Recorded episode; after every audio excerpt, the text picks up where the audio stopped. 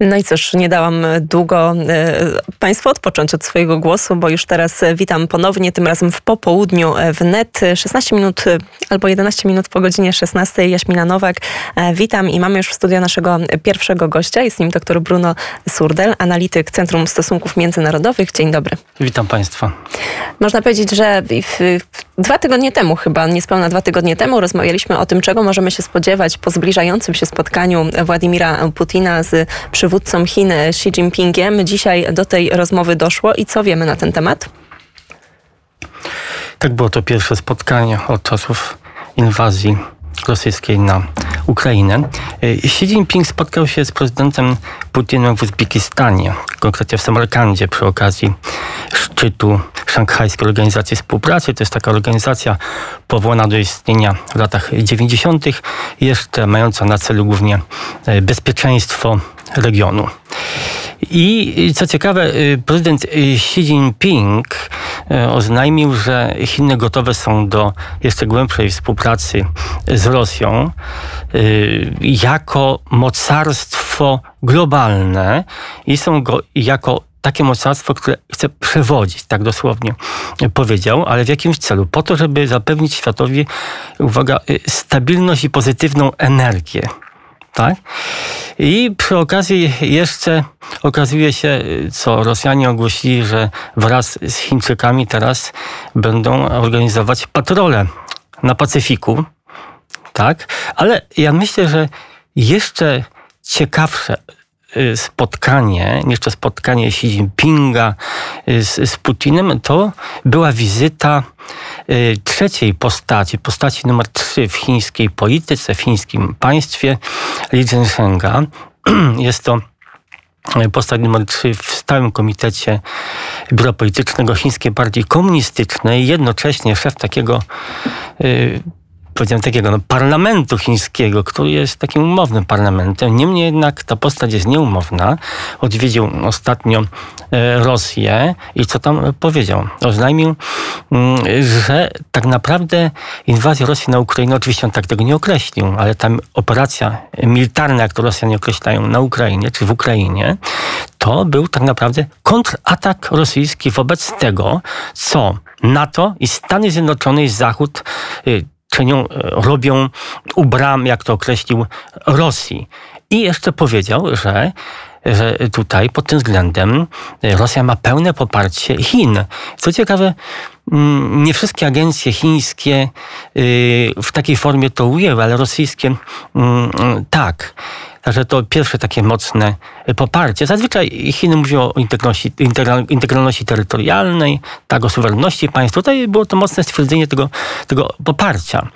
Hmm? Ale to wszystko jest także na kanwie tego, co się dzieje y, na Indo-Pacyfiku, nie tylko na Ukrainie. Są te tarcia i napięcia wokół y, Tajwanu. I przy tej okazji też, a wiemy, że y, dokładnie no, w połowie października rozpoczyna się zjazd, 20 zjazd Chińskiej Partii Komunistycznej. Mm, przewodniczący Xi Jinping, który jest jednocześnie przewodniczącym Chińskiej Partii Komunistycznej i najważniejszego organu zarządzającego armią chińską, która jest y, zależna od Chińskiej Partii Komunistycznej, czyli Centralnej Komisji Wojskowej co się dzieje? Najprawdopodobniej przewodniczący Xi Jinping wymieni skład tej centralnej komisji, która jest najważniejsza dla armii chińskiej. Jest siedem osób i najprawdopodobniej, jak mówią y, źródła chińskie i inne, y, wymieni cztery osoby. Ale to takie osoby, które niekoniecznie byłyby skłonne do poparcia inwazji Tajwanu, na takie osoby, które są bardziej skłonne e, ku takiej inwazji na Tajwan. To zanim przejdziemy do tematu Tajwanu, bo e, także go poruszymy już za moment, to jedno pytanie dotyczące mm, tego, czy kwestia ukraińska była poruszana na tym spotkaniu, czy coś o tym e, wiemy, a, a dokładniej chodzi mi o, o stosunek, o pozycję Chin właśnie względem tej rosyjskiej agresji na Ukrainie. Według oficjalnych oświadczeń informacji miano poruszyć zarówno kwestię Ukrainy, jak i Tajwanu. Z tym, że do tej pory jeszcze wiadomości nie dotarły. Wiadomo, że to, co dotrze, to i tak jest oficjalna y, propaganda. Tak? Ale z tego, co ja powiedziałem wcześniej, z, tej, z tych doniesień o tym, co powiedziała ta osoba numer 3 w, w Chinach, to widzimy, o czym tak naprawdę Xi Jinping z Putinem będzie rozmawiał, o tym, że Rosja ma pełne poparcie Chin, jeśli idzie o to, co robi na Ukrainie. I to jest e, dla nas e, dosyć niepokojąca, e, niepokojąca informacja. No ale dobrze, to skoro już powiedzieliśmy o Tajwanie, to jak Tajwan przygląda się tym relacjom chińsko-rosyjskim i temu wszystkiemu, co dzieje się obecnie, jeżeli chodzi o, no, o ten już można powiedzieć wielki wyścig o hegemonię, o tę politykę światową. Tajwan, podobnie jak i Pekin, Tajpej obserwuje to, co się dzieje na Ukrainie, wyciąga poważne wnioski. Te wnioski to jest reorganizacja armii, rozbudowa yy, obrony terytorialnej i co ciekawe, Tajwańczycy mówią, że opierają się, yy, jeśli chodzi o tą przebudowę czy też rozbudowę yy, obrony terytorialnej, na doświadczeniach, uwaga, polskich, tak, i ukraińskich. Tak, przy tym stwierdzają eksperci tajwańscy, że no, wiadomo, no, potrzebne są tu dwa elementy. Jedno to, wiadomo, tradycyjne wojska i tutaj jest konieczna pomoc Stanów Zjednoczonych, które, uwaga, są oczywiście zobowiązane do, do, do sprzedaży broni, ale także Yy, także, także przekażą broń, jakby współfinansując te dostawy na, na Tajwan tak? Y, ale ja chciałbym jeszcze wspomnieć o czymś innym. Jest tutaj taki, taka, taki wielki kraj, który wzbudza niepokój zainteresowanie, jeśli chodzi o Ukrainę, jego stosunek do konfliktu na Ukrainie i to są Indie taki słoń indyjski w kodzie o porcelanie. Zresztą, przepraszam, że się wtrącę, ale o których zresztą coraz częściej już mówi się o tym, że, że, że idzie gdzieś tam powiela tę drogę chińską, jeżeli chodzi o niesamowity rozwój gospodarczy i powoli też staje się taką trzecią, a być może czwartą, piątą siłą. No właśnie, niech pan doktor więcej o tym opowie. Y, Indie chciałyby się widzieć jako trzecia potęga y, gospodarcza. Oczywiście może jest teraz chustą, wyprzedziły Francję, ale o tym, co ja chcę powiedzieć, to mm, taka, takie lawirowanie y, mm, Indii pomiędzy wschodem a zachodem. Z jednej strony Indie, co jest niezwykle interesujące i znamienne, wzięły udział w, w ćwiczeniach wojskowych, manewrach Wostok, gdzie miały okazję przypatrzeć się chińskim wojskom, które no wiadomo, jak jest, jakie są relacje indo-chińskie.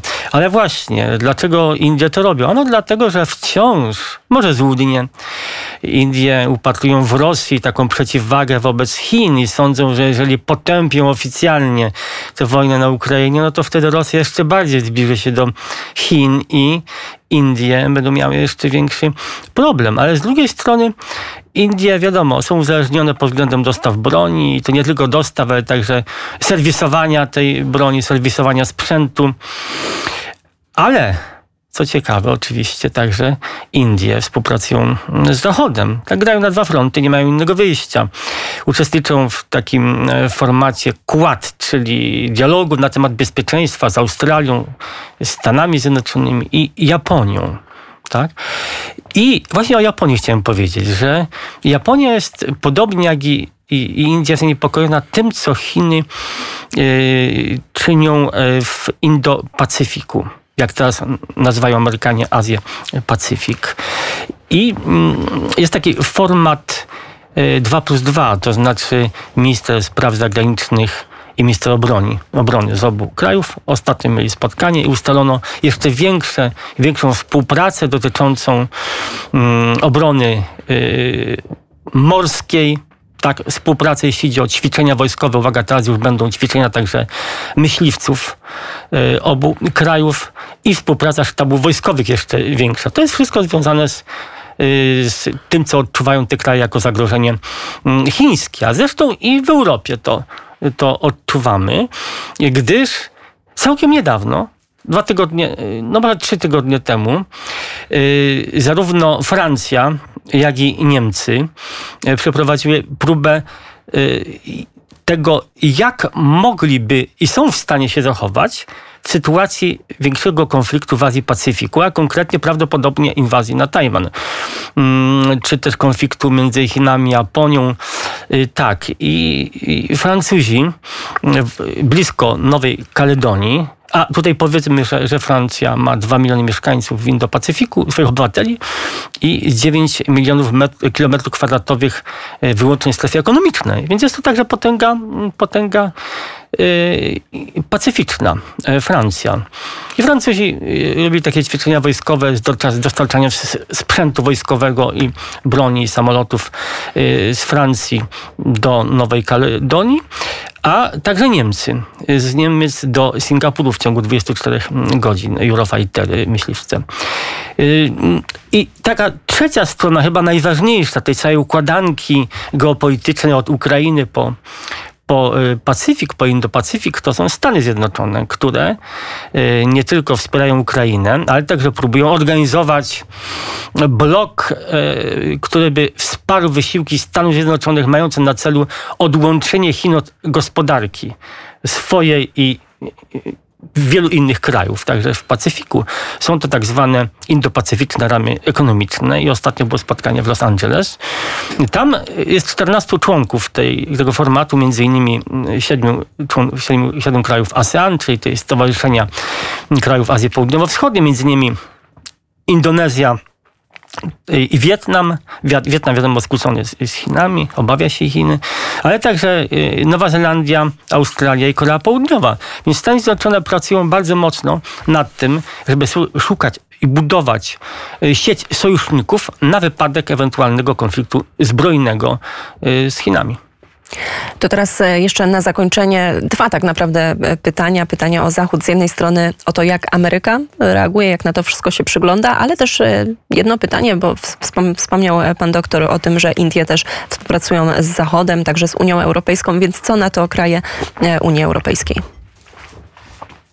Dla Unii Europejskiej od kilku lat Chiny są nie tylko partnerem gospodarczym, ale także systemowym rywalem. Jest to powielenie strategii bezpieczeństwa Stanów Zjednoczonych 2017 roku, czyli z czasów już Trumpa.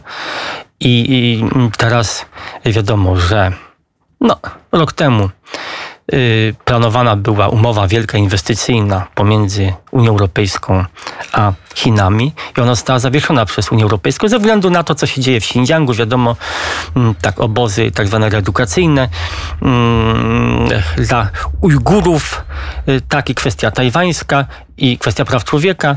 I tutaj Europa, jak sami y, na przykład posłowie z Parlamentu Europejskiego mówią, że następuje koniec iluzji koniec złudzeń, jeśli idzie o Chiny, że nie, twierdzi się, że nie można patrzeć tylko gospodarczo na to, co się dzieje, na wzrost Chin, że jest to problem strategiczny także dla, także dla Europy.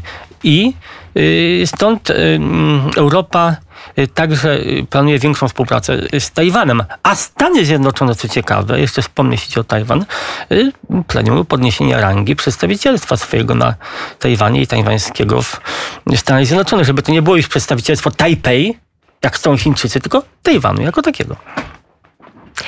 Bardzo serdecznie dziękuję za komentarz. Jeszcze może, jeżeli chciałby Pan coś dodać, to mamy minutkę dosłownie, więc jeszcze można e, jakieś takie e, słowo na zakończenie. Może, może, może uda nam się znaleźć e, coś pozytywnego, coś, co też Polska mogłaby odebrać jako taki, taki dobry prognostyk, bo dużo mówimy, no kiedy mówimy o tej polityce, oczywiście o wojnie na Ukrainie, to 99% tego przekazu to są rzeczy negatywne, a też gdzieś dobrze jest czasem znaleźć taki element, który, który może może by e, tak trochę pokrzepił i, i, i obudził nadzieję także w słuchaczach Radia Wnet.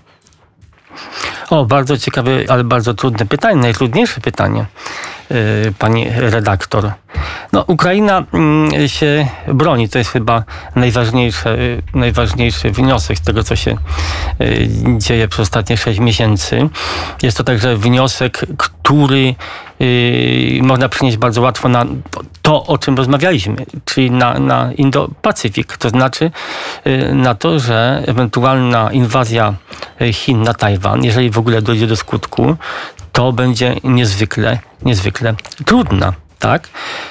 To jeszcze też dodam jedną rzecz. Ostatnio e, rozmawiałam z profesorem Michałem Lubiną, też e, na antenie Radia Wnet i on, e, łączyliśmy się dokładnie właśnie z, on teraz jest na Tajwanie. On powiedział, że jest taki spokój panuje na Tajwanie i że dużo więcej my mówimy tutaj o tym zagrożeniu niż tam, aniżeli tam faktycznie jest ono odczuwane, że oczywiście Tajwan przygotowuje się do tego, aby, aby, aby się obronić, ale stwierdził, że to taka inwazja nie nastąpiłaby szybciej niż w perspektywie dwóch lat, bo tyle Chiny potrzebują, żeby w ogóle przygotować się i żeby były w stanie uderzyć na Tajwan. Czy pan by się zgodził z taką tezą? Tak, ja w ogóle uważam, że no, od 1949 roku Chiny ciągle mówią o tym, że chcą i odzyskają Tajwan. Jak do tej pory, no to ani się nie udało, ani nie było takiej, no może poza pierwszymi latami, tak, bardzo poważnej próby. Z tym, że mm, to wydaje mi się, że chyba jednak e, Xi Jinping chciałby, żeby to było jego dziedzictwo, żeby to coś, co, co pozostanie po nim na kartach historii Chin, czyli jak oni to nazywają odzyskanie Tajwanu. Jednak niestety. A jak będzie, e, zobaczymy. Bardzo serdecznie dziękuję za rozmowę. Dr Bruno Surdel, analityk Centrum Stosunków Międzynarodowych, był gościem Radia Wnet. Jeszcze raz dziękuję. Dziękuję. A drodzy Państwo, 16.27. Za kilka chwil porozmawiamy e, z, między innymi e, z Bartkiem Radziejewskim z Nowej Konfederacji, ale zanim to nastąpi, to jeszcze chwila muzyki przed nami i to będzie utwór, który wybrała dla Państwa realizatorka audycji Joanna Reiner.